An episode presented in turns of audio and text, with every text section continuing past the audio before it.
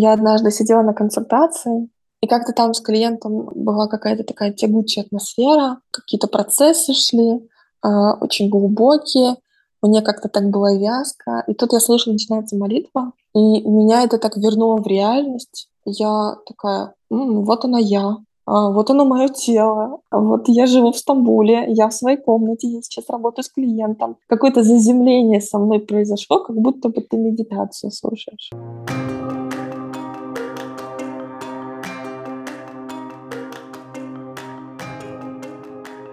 И что дальше? Подкаст о психологии миграции для тех, кто переехал и столкнулся со сложностями адаптации. Я его создательница и ведущая Оля Зайцева, психолог и иммигрантка. Иммиграция, особенно вынужденная, выбивает почву из-под ног. Поэтому в этом выпуске мы с моей коллегой Алевтиной Яковлевой, которая недавно переехала в Турцию, Поговорили про то, на что можно опереться, если адаптация отдается тяжело, правда ли, что у соседа трава зеленее, и возможно ли вообще на самом деле адаптироваться в новой стране. Для начала я попросила Алевтину немного рассказать о себе и о своем переезде.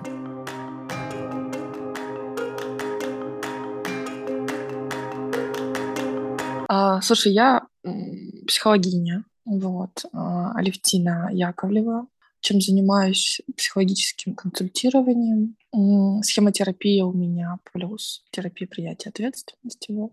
А недавно начала делать еще упор дополнительный на работу с трансперсонами. Вот это очень интересно, прикольно. В Килькоте а, волонтерим.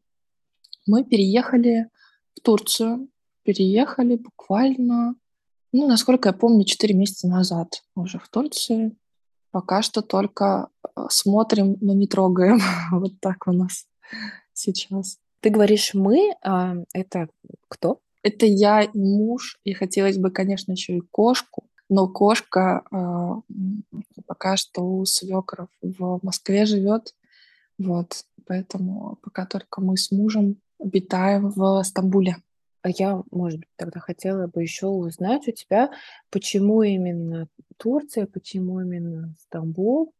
Были ли какие-то особенные причины переехать именно туда? Ну, а, муж очень хотел в Сербию вообще, конечно. Мы посмотрели условия нахождения в Сербии. На тот момент, когда мы планировали переезжать, у мужа была а, работа удаленная, компания на Кипре была расположена, вот.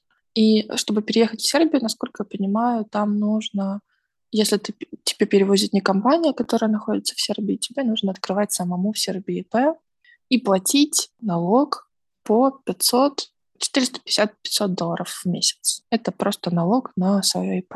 Нам это, конечно, очень накладно просто так на налоги отдавать 500 долларов в месяц. Поэтому мы выбрали Турцию, потому что тепло. Мы, конечно, думали еще над городами в Турции, но мы выбрали Стамбул, потому что он такой, знаешь, как будто бы здесь самый движ. То есть сюда очень много концертов приезжают, сюда очень много исполнителей. Многие знакомые друзья, если едут в Турцию, то едут, собственно, в Стамбул. Ну, то есть была надежда, что мы окажемся, знаешь, в таком месте пересечения э, всего движа Европы отчасти. Ну, что так и есть. Вот. Ну и тут э, гораздо проще с релокацией и с налогами, и, соответственно, чтобы просто переехать в Турцию, нужно договор аренды жилья, э, и ты уже, собственно, можешь здесь год жить. Ну, по крайней мере, так было э, тогда, когда мы переезжали. Мы переезжали в октябре. Сейчас уже немножко поменяли здесь условия. И ты как раз затронула уже в своем ответе так немножко показательные темы, которой мы с тобой хотели поговорить, про стереотипы о переезде, про ожидания, про реальность. Mm-hmm. Ну и потом мы с тобой хотели поговорить про то, э, про то, что с этим делать, как находить на все это ресурсы, на что можно опереться. Расскажи, какие у тебя были ожидания от этого переезда, какие, может быть, были страхи, и что в итоге с этим произошло, оправдалось ли это или нет? Знаешь, я ждала, что будет очень сочно, очень красиво, очень зелено, очень уютно. Боялась ли я? Наверное, не очень осознавала этого. Ну да, было немножко страшновато, просто сам факт переезда куда-либо пугал. немножко пугало то, что мы не знали языка, но почему-то э, откуда-то я взяла и надеялась, что в Турции хорошо владеют русским, либо как минимум английским. Вот, я надеялась, что тут такая довольно туристическая страна. Как оказалось, ни мои ожидания, ни мои страхи в полной мере не оправдались. Тут правда тепло, тут правда зелено, тут правда уютно, но не настолько, насколько я ожидала. Я ожидала, что здесь будет так на 200%, ну, а оказалось где-то ну, на 80%. Вот, ну, то есть сейчас за окошком где-то плюс 10, в целом довольно хорошо.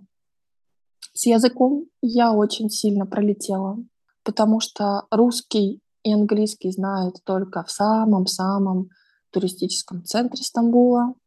Если ты выезжаешь немножко за окрестности центра, то английского не знают, либо знают очень плохо. Изъясняюсь, я, знаешь, мне очень повезло, что я обожаю играть в крокодила. Мне все показывать жестами. Только благодаря этому я изъясняюсь с местными, вот, по чуть-чуть, по чуть-чуть. Учу турецкий, но, конечно, иммиграция очень сильно придавила. А сил не так много, поэтому сил на изучение турецкого. Турецкий учится медленно, к сожалению. Что еще по ожиданиям? Знаешь, самое болезненное, что для меня оказалось ожидание, что мы проживем здесь три года. Я очень хотела, чтобы это был перевалочный пункт перед каким-то следующим оконча- окончательным, знаешь, приездом. Я надеюсь, что мы тут года три проживем. Но судя по тому, что сейчас происходит законодательство, все русские уезжают, потому что им перестали выдавать ВНЖ, и, видимо, ближе к зиме нам тоже придется уезжать. А куда еще непонятно, это, конечно, снова выбивает землю из-под ног. Mm. Ну, еще, знаешь, важно добавить, самое большое разочарование — это чистота Стамбула. Вот, он очень-очень грязный. Город очень красивый, фантастический какой-то. Архитектура очень прикольная, но если смотреть не в небо, а немного взгляд под ноги, то так много мусора, чертовски много мусора. От этого, конечно, очень больно становится за город. То есть были даже какие-то ну, вещи, о которых ты совсем не думала, и в итоге это оказалось mm-hmm. таким не совсем приятным сюрпризом. Но, да. с другой стороны, забавно, что ты сказала про крокодила. Поставлю это куда-нибудь заставку, что неожиданный скилл, который может помочь, это умение играть в крокодила. Да, это очень помогает, правда.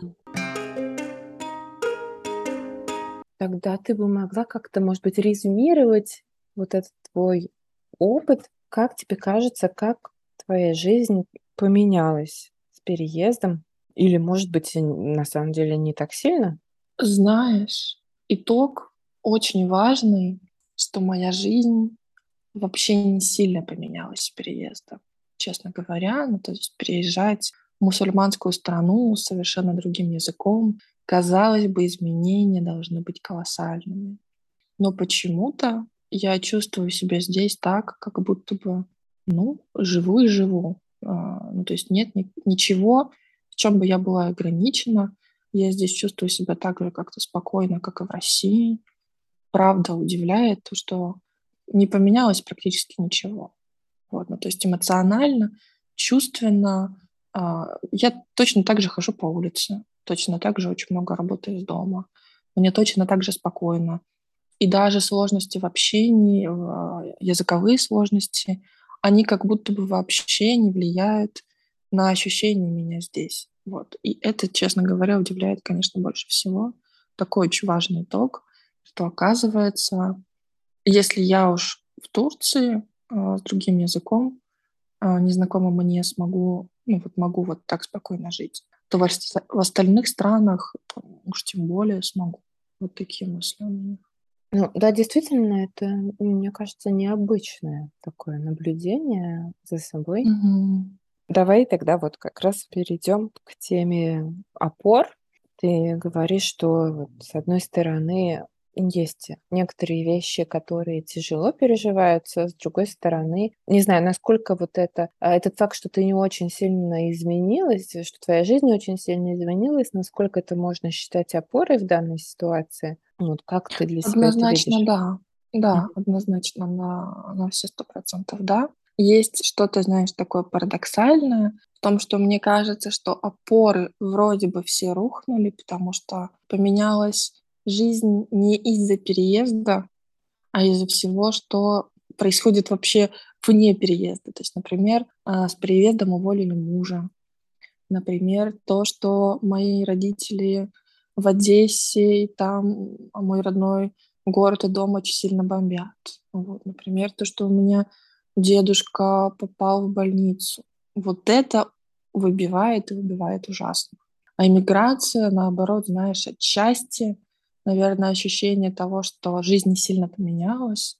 И даже я прям почувствовала, что когда я выехала из России, и у меня перед глазами перестали мелькать зетки, и я перестала видеть так много людей в камуфляже и триггериться на полицию.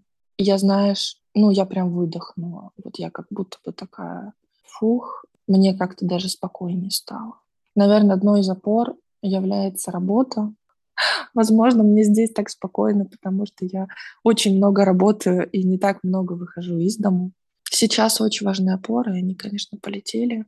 Опираюсь очень много на людей. На людей в работе, то есть на своих клиентов, на то, что у меня постоянная, регулярная такая интересная работа, на свою психологиню, вне своего самочувствия а, обязательно, регулярно, еженедельно, вот. И на своего мужа. Ему сейчас, конечно, тоже очень плохо. Мы оба сейчас, знаешь, такие покалеченные миром и ситуацией, и такие, знаешь, хромые, как будто бы на костылях друг на друга вот так вот оперлись. И идем прихрамывая, но как-то, как-то, но полагаемся друг на друга. Получилось ли у тебя познакомиться с кем-то уже в Стамбуле или, может быть, переехали какие-то друзья, знакомые? Да, я по чуть-чуть знакомлюсь с людьми, не спеша, когда нахожу на это время, силы. Но тут на самом деле до сих пор такая немаленькая русская диаспора. К тому же, особенно если выходить в центр, то там буквально, не знаю, постоянно ходишь и слышишь русскую речь. То есть я понемножечку нахожу здесь себе друзей, я подписываюсь в Инстаграме на местных русских, общаюсь с ними, вот, ну, то есть с друзьями, с какими-то контактами здесь нет проблем. Я, например, нашла открытую первую в Турции библиотеку русских книг. Например, тут проводятся спиддейтинги э, не только для не только в качестве свидания, отношений, но и чисто чтобы подобрать друзей. Ну, то есть в плане общения здесь проблем абсолютно нет. Муж мечтает, конечно, познакомиться с кем-то из местных, может быть, э, с турками или какими-то какими-то иностранцами, которые релацировались сюда. Вот, но с этим пока посложнее, чем с общением с русскими. Тут еще, знаешь, по какой-то причине как будто бы немножко побаивается иностранцев. Ну, то есть я, когда прихожу, я сама не всегда знаю слово на английском, но они, когда слышат хотя бы какие-то английские словечки от меня, уже у них такие испуганные глаза, они сразу вместо того, чтобы пытаться меня послушать, они сразу бегут и зовут какого-то человека, который в этом магазине говорит на английском, хотя для меня не составляет труда вот этим крокодилам а, какими-то простыми турецкими словами для не знающего английского объяснить. Но все местные почему-то очень пугаются английского, им очень неловко, что они его мало знают. Они все так, знаешь, запинаются, такие «сори, сори», а, и идут кого-то звать. Еще, наверное, поэтому тяжело с местными познакомиться, потому что они как-то так на английский реагируют и чуть-чуть неловко. Ты про это говорила, я вспоминала свой опыт во Франции.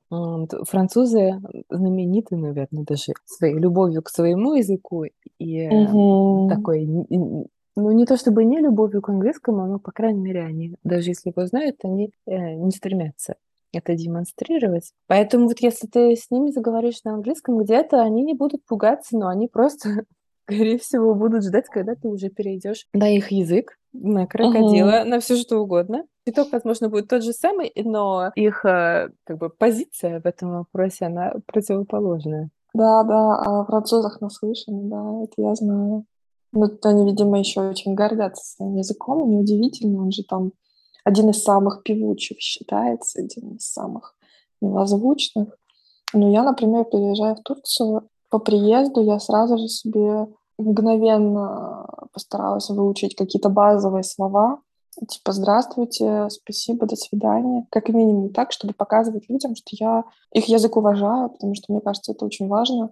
И я хочу там делать местным как-то, знаешь, приятно, показывать, что не я их культуру под себя подстраиваю, что не я э, очень стараюсь, знаешь, как-то не говорить э, рядом с местными на русском, чтобы не делать им некомфортно. Вот. Стараюсь как-то использовать турецкие или на крайняк английские слова, потому что, ну, я понимаю и знаю, что туркам тоже очень важно признать, что здесь говорят на турецком. А, и очень мило, например, когда мы однажды ехали в такси, а, и нас таксист сидел и обучал чуть-чуть турецкому. Он попросил, чтобы мы ему показывали дорогу и э, научил нас словам лево и право, которые я уже забыла, конечно.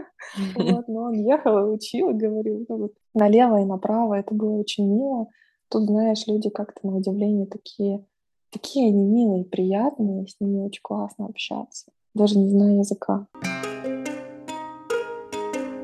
Вот опять же, мы уже немножко начали. Как тебе кажется, что тогда может помешать жить в новой стране, адаптироваться к новой стране, ну, чувствовать себя может быть, не как дома, да, это может быть слишком а, оптимистично, но, по крайней мере, чувствовать себя достаточно комфортно в новой обстановке. Может быть, что помогало лично тебе и, и что, может быть, ты знаешь, помогало другим, какие-то теоретические рекомендации?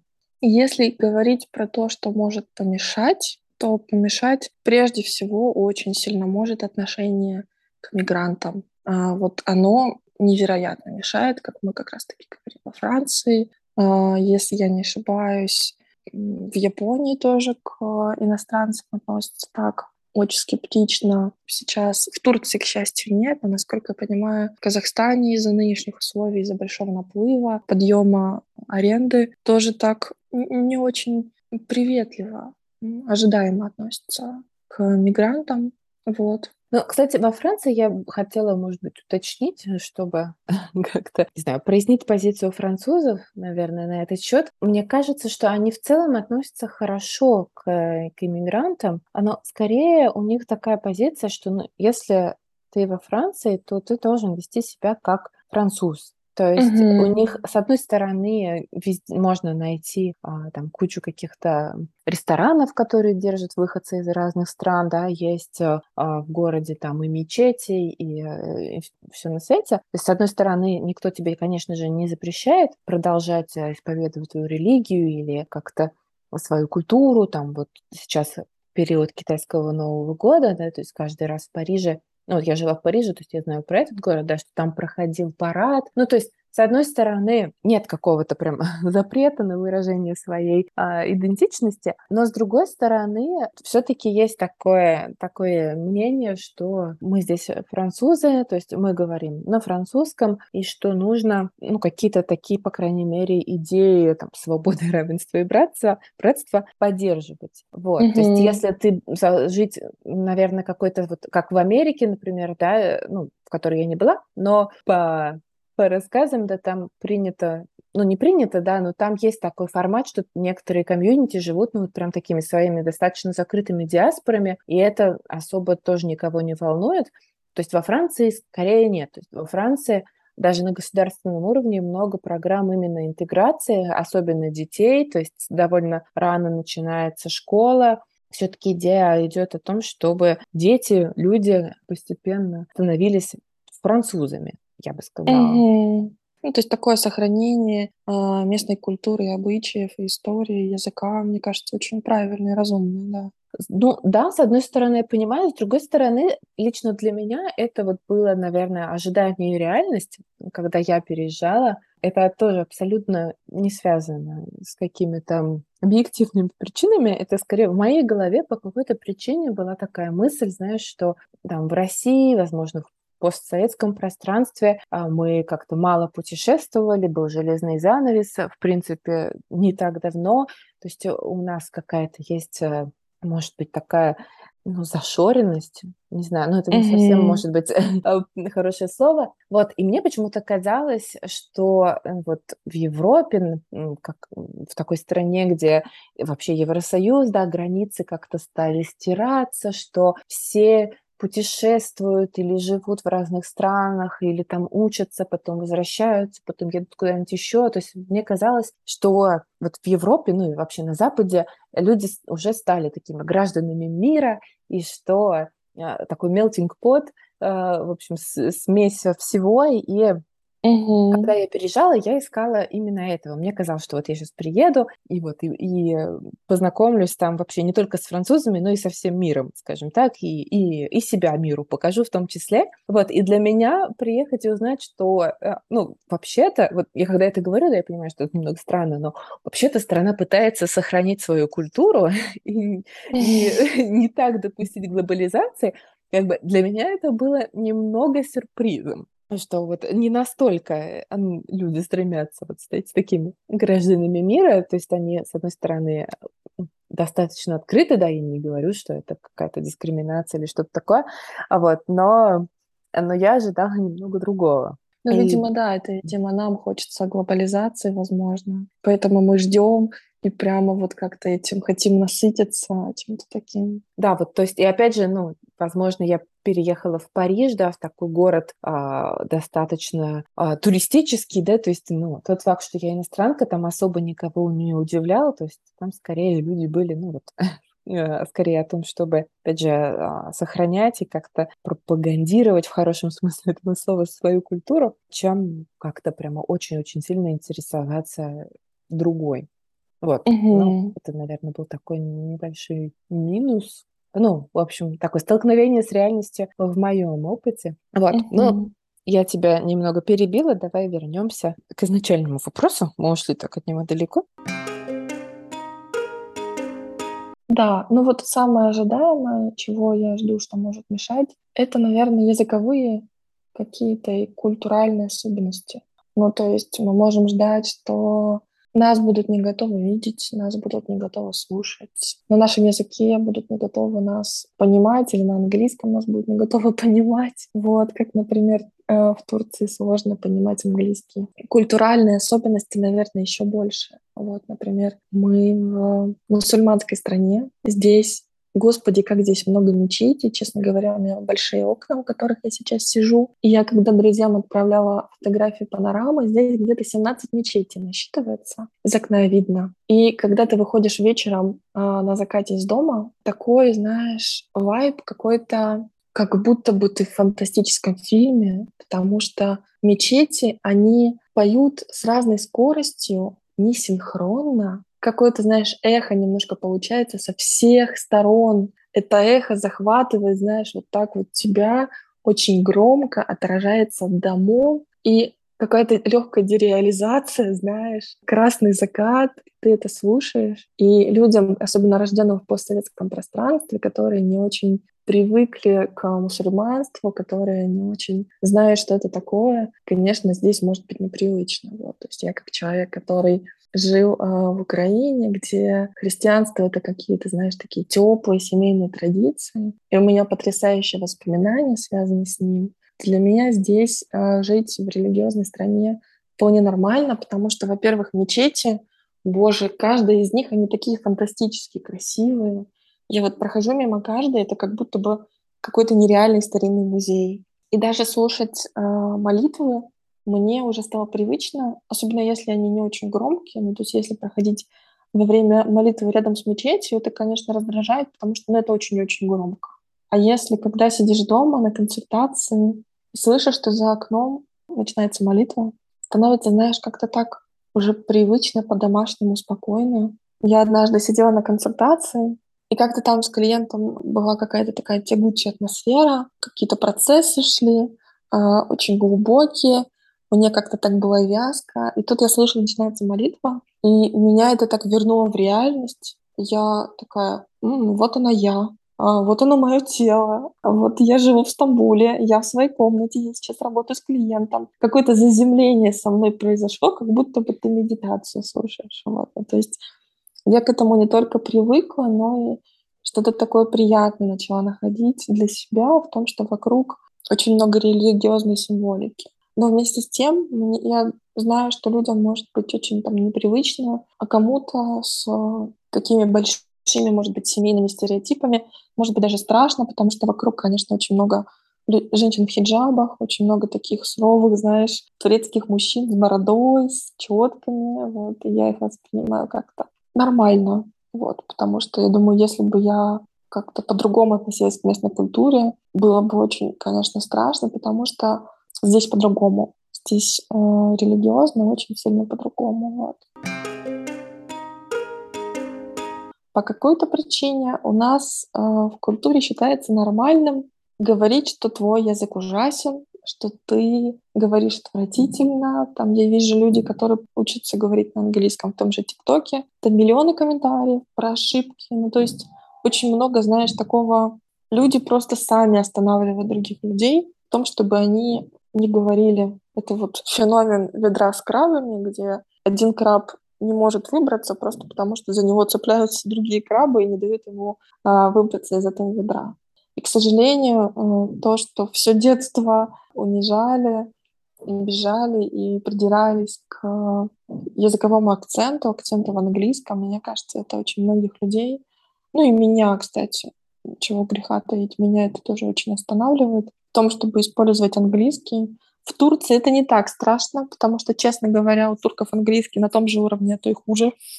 И мой русский акцент для них гораздо более понятен, чем британский акцент моего мужа. Он начинает говорить на английском, я вижу, они его колоссально не понимают. Я им говорю на своем э, русском английском с ужасным акцентом. Вот меня они понимают на все сто процентов. Вот, поэтому в Турции мне с моим английским прекрасно. А, но, наверное, если бы я была в англоговорящей стране, мне было бы очень неловко говорить на английском языке. Но это все преодолеваемо, потому что я убеждена, что главное, чтобы люди меня понимали. Я подозреваю, есть у меня такие, знаешь, мысли, что, скорее всего, людям не будет сильно мешать мой русский акцент. Если говорить про то, что можно с этим делать? Знаешь, я вот представляю, что я там переехала куда-то, я очень хочу приехать в Канаду со своим ужасным э, русским рычащим э, английским. Наверное, мне было бы страшно. Э, мне было бы страшно говорить, мне было бы страшно подходить, мне было бы жутко неловко, я бы предпочитала, может быть, изъясняться крокодилом. Но однозначно, если бы я не пробовала менять свой язык, если бы я не пробовала его использовать, я бы не встретилась с реальностью, которая показывает, что людям нормально меня слышать и слушать, что люди не злятся на меня, не осуждают меня, не порицают меня. Кого-то, может быть, это улыбает, то, как я смущаюсь. Кто-то, наоборот, заботится и хочет поддержать. Я думаю, реальность была бы такова, а, что в той же Канаде люди, скорее всего, не оскорбляли бы меня за мои ошибки и не поправляли бы, а наоборот пытались бы мне помочь. Вот. Есть у меня такие, знаешь, чувства. А, и поэтому я хочу сказать, что очень важно развеивать свои ожидания, свои страхи, установки, потому что если мы будем ну, вот сидеть дома, смотреть за окошко в другую страну, в которой мы находимся, с полной уверенностью, что там страшно, то если мы не выйдем мы никогда не узнаем, правда ли там страшно. Вот, мы будем полностью убеждены, что да, там страшно. Первое, о чем я даже, что я не советую, я об этом, блин, прошу, очень прошу, пожалуйста, пробуйте. Это настолько важно. Просто ходите пробовать, ставить эксперименты, узнавать. Мне очень кажется некомфортная транспортная система в Стамбуле, например, потому что я здесь постоянно опаздываю, здесь все постоянно задерживается, мне непонятно абсолютно, как здесь ездят паромы, потому что у них постоянно меняется расписание. Я всегда беру себе плюс час от времени, которое мне говорит а, Google карты. На такси вообще не вариант ездить, потому что здесь не только очень дорого, оно ездит еще медленнее и еще дольше. Очень часто не приезжает. Иногда ты ждешь что тебе доставят такси по полчаса, иногда по часу. Короче, на такси успеть вообще нереально. Если бы я не пробовала ездить, если бы я не рисковала и не шла вопреки своему страху, я бы никогда не знала, что, например, в том же Стамбуле оказывается здесь потрясающее метро. Просто, господи, я была в московском метро, и оно очень классное, но метро в Стамбуле, боже, оно такое чистое, оно такое тихое, оно такое новое. Ну, то есть в нем ездить одно удовольствие. Мне кажется, оно вообще... Тут, наверное, есть составы, которые ничем, никем не управляются, потому что, да, ну то есть там с одной и с другой стороны состава огроменное панорамное стекло, и ты можешь смотреть, куда едет поезд, ты можешь смотреть в туннель. А, там очень просторно, очень приятно, кататься на нем одно удовольствие, но особый кайф Боже, от того, какие здесь мужчины в метро катаются. Ну, просто заходишь, ходишь и смотришь, потому что мужчины в Турции — это, конечно, фантастика потрясающая. К красивым, ухоженным женщинам я привыкла, но к таким красивым, всегда стриженным, идеальным, надушенным мужчинам я еще не привыкла, до сих пор заглядываюсь, и подруги мне говорят, пофоткай нам, покажи красивых бородатых мужчин. Я говорю, да блин, неловко. возможно ли вообще адаптироваться. И я честно скажу, что да, потому что мой первый переезд, это был переезд из Украины, Херсона в Челябинск. А, я ехала к мужу, я ехала учиться. Адаптация была нелегкой, потому что, ну вот сейчас я, е- я ехала, переезжала из холода в тепло, а тогда я переезжала с юга, Челябинск, в Урал, в этот холод. Я первый год жутко болела, у меня там не было друзей. Мне казалось, что все люди, ну не казалось, все люди вообще были другие, потому что на юге, знаешь, все такие какие-то расслабленные, все какие-то такие легкие. Я привыкла, что летом все ходят, блин, в одних майках или вообще с голым торсом, там типа в шлепках, в сланцах каких-то.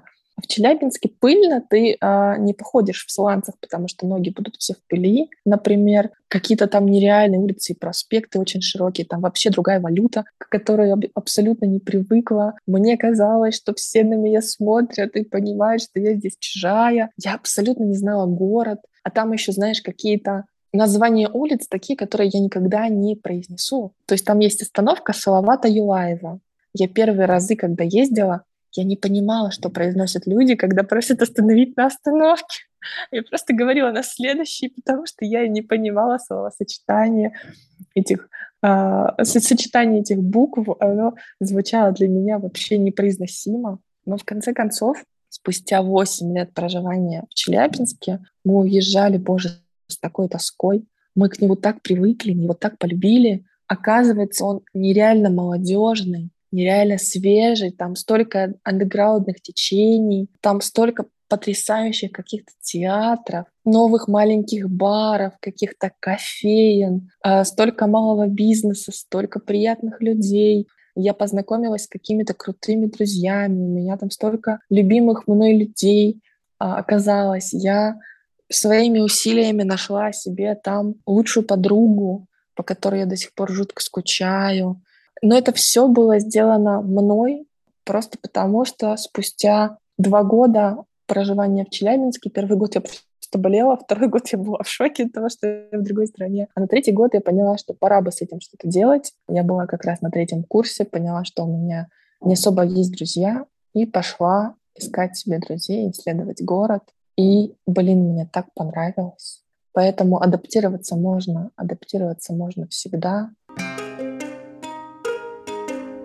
Может быть, для последней части нашей беседы мне бы хотелось а, сделать такой шаг немного назад и поговорить про переезд, про эмиграцию, про релокацию, вот про такие ожидания, стереотипы, которые с этим связаны, знаешь, которые вот я, в общем, сейчас скажу, какие. А вот и что ты об этом думаешь? Вот, например, есть такая фраза, что у соседа трава всегда зеленее. По-другому она, по-моему, звучит, нет? Ну, в общем, что-то такое. Ну, да, оставим так. У, у соседа трава всегда зеленее. Как тебе кажется, когда ты переезжала, ну вот уже даже дважды, да, была ли у тебя такая мысль, что вот переехав, например, в Турцию, что там ты найдешь, что будет легче, что будет как-то по-другому, качественно? Знаешь, да, мысль такая, правда, была. я очень на это надеялась и была в этом убеждена. Честно сказать, если говорить э, фактически про траву, трава здесь, правда, зеленее. В остальном я ожидала здесь другой уровень жизни. Вот правда. Я не ожидала, что уровень жизни здесь будет беднее, чем в России. Я, конечно, была не во всей России, я вот побывала в Челябинске, в Москве. Если сравнивать с Челябинском, уровень жизни здесь, к сожалению, беднее. Вот я смотрю на людей, я смотрю, как они живут, смотрю на зарплаты, смотрю на, ну вот гуляя просто по обычным спальным районам, понимаю, что здесь люди живут похуже.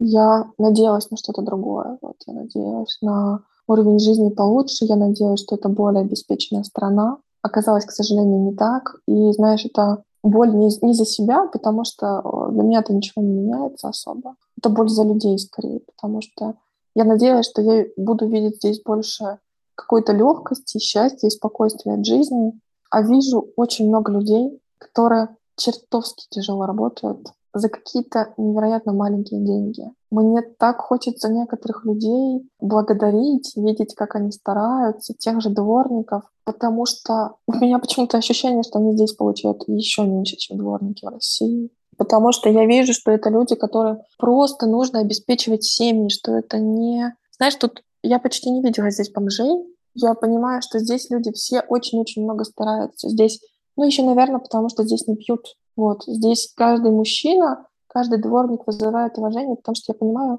он просто очень старается прокормить свою семью. Люди, которые держат маленькие магазинчики, тут очень много маленьких каких-то, знаешь, магазинчиков, которые просто такие пыльные, старые, у которых там какие-то йогурты покрыты слоем пыли, в которых ты заходишь, а он какой-то такой маленький, я понимаю, что просто человеку нужно прокормить свою семью. Вот в этом плане трава не зеленее, и это меня очень расстраивает, потому что, глядя на Стамбул, на Турцию, я очень хочу, чтобы люди здесь жили хорошо. Насколько вообще правда ли, что трава зеленее у соседа, это очень сильно зависит от человека, который смотрит. Есть люди, которые, я не знаю, с чем связано, наверное, думают, что всегда и везде есть лучше, чем есть у них. Наверное, это про какое-то, не знаю, ожидание, неумение ценить то, что есть, какой-то бесконечный, постоянный взгляд в будущее. А есть люди, которые умеют делать траву зеленой там, где они находятся. Ну, то есть, мне кажется, очень важно уметь делать траву зеленой там, где ты находишься, потому что где бы ты ни был, если ты умеешь замечать, насколько прекрасно, хорошо и классно там, где ты находишься, за что я, например, очень ценю все то, что я делала в Челябинске, что я его смогла полюбить, это то, что я смогла увидеть, что там, блин, зеленая трава, что я смогла влюбиться в этот город. Я знаю, что если приложить достаточное количество усилий, можно увидеть город и страну как ужасной, так и невероятно красивой и потрясающей. У нас с мужем появилась фраза «хорошо там, где мы есть» взамен фразы «хорошо там, где нас нет». Правда хорошо там, где мы есть. И это так прекрасно, потому что эту зеленую траву мы несем всегда с собой, и мы делаем хорошо там, где мы находимся. И это есть наше совместное такое семейное счастье. Правда хорошо там, где, там, где мы есть. И я, наверное, хотела бы, чтобы так было у каждого. Вот так. Ссылку на запрещенную соцсеть Алевтины я оставлю в описании этого выпуска. Мы затронули тему изучения языка, поэтому я хочу напомнить, что у меня уже есть выпуск непосредственно про изучение иностранного языка, где я беседую с преподавательницей английского и французского Алиной Дорофеевой. Спасибо, что дослушали этот выпуск до конца. Я буду очень рада, если вы поставите ему оценку и напишите отзыв на той платформе, на которой вы его слушаете. Это абсолютно бесплатный способ поддержать мой проект.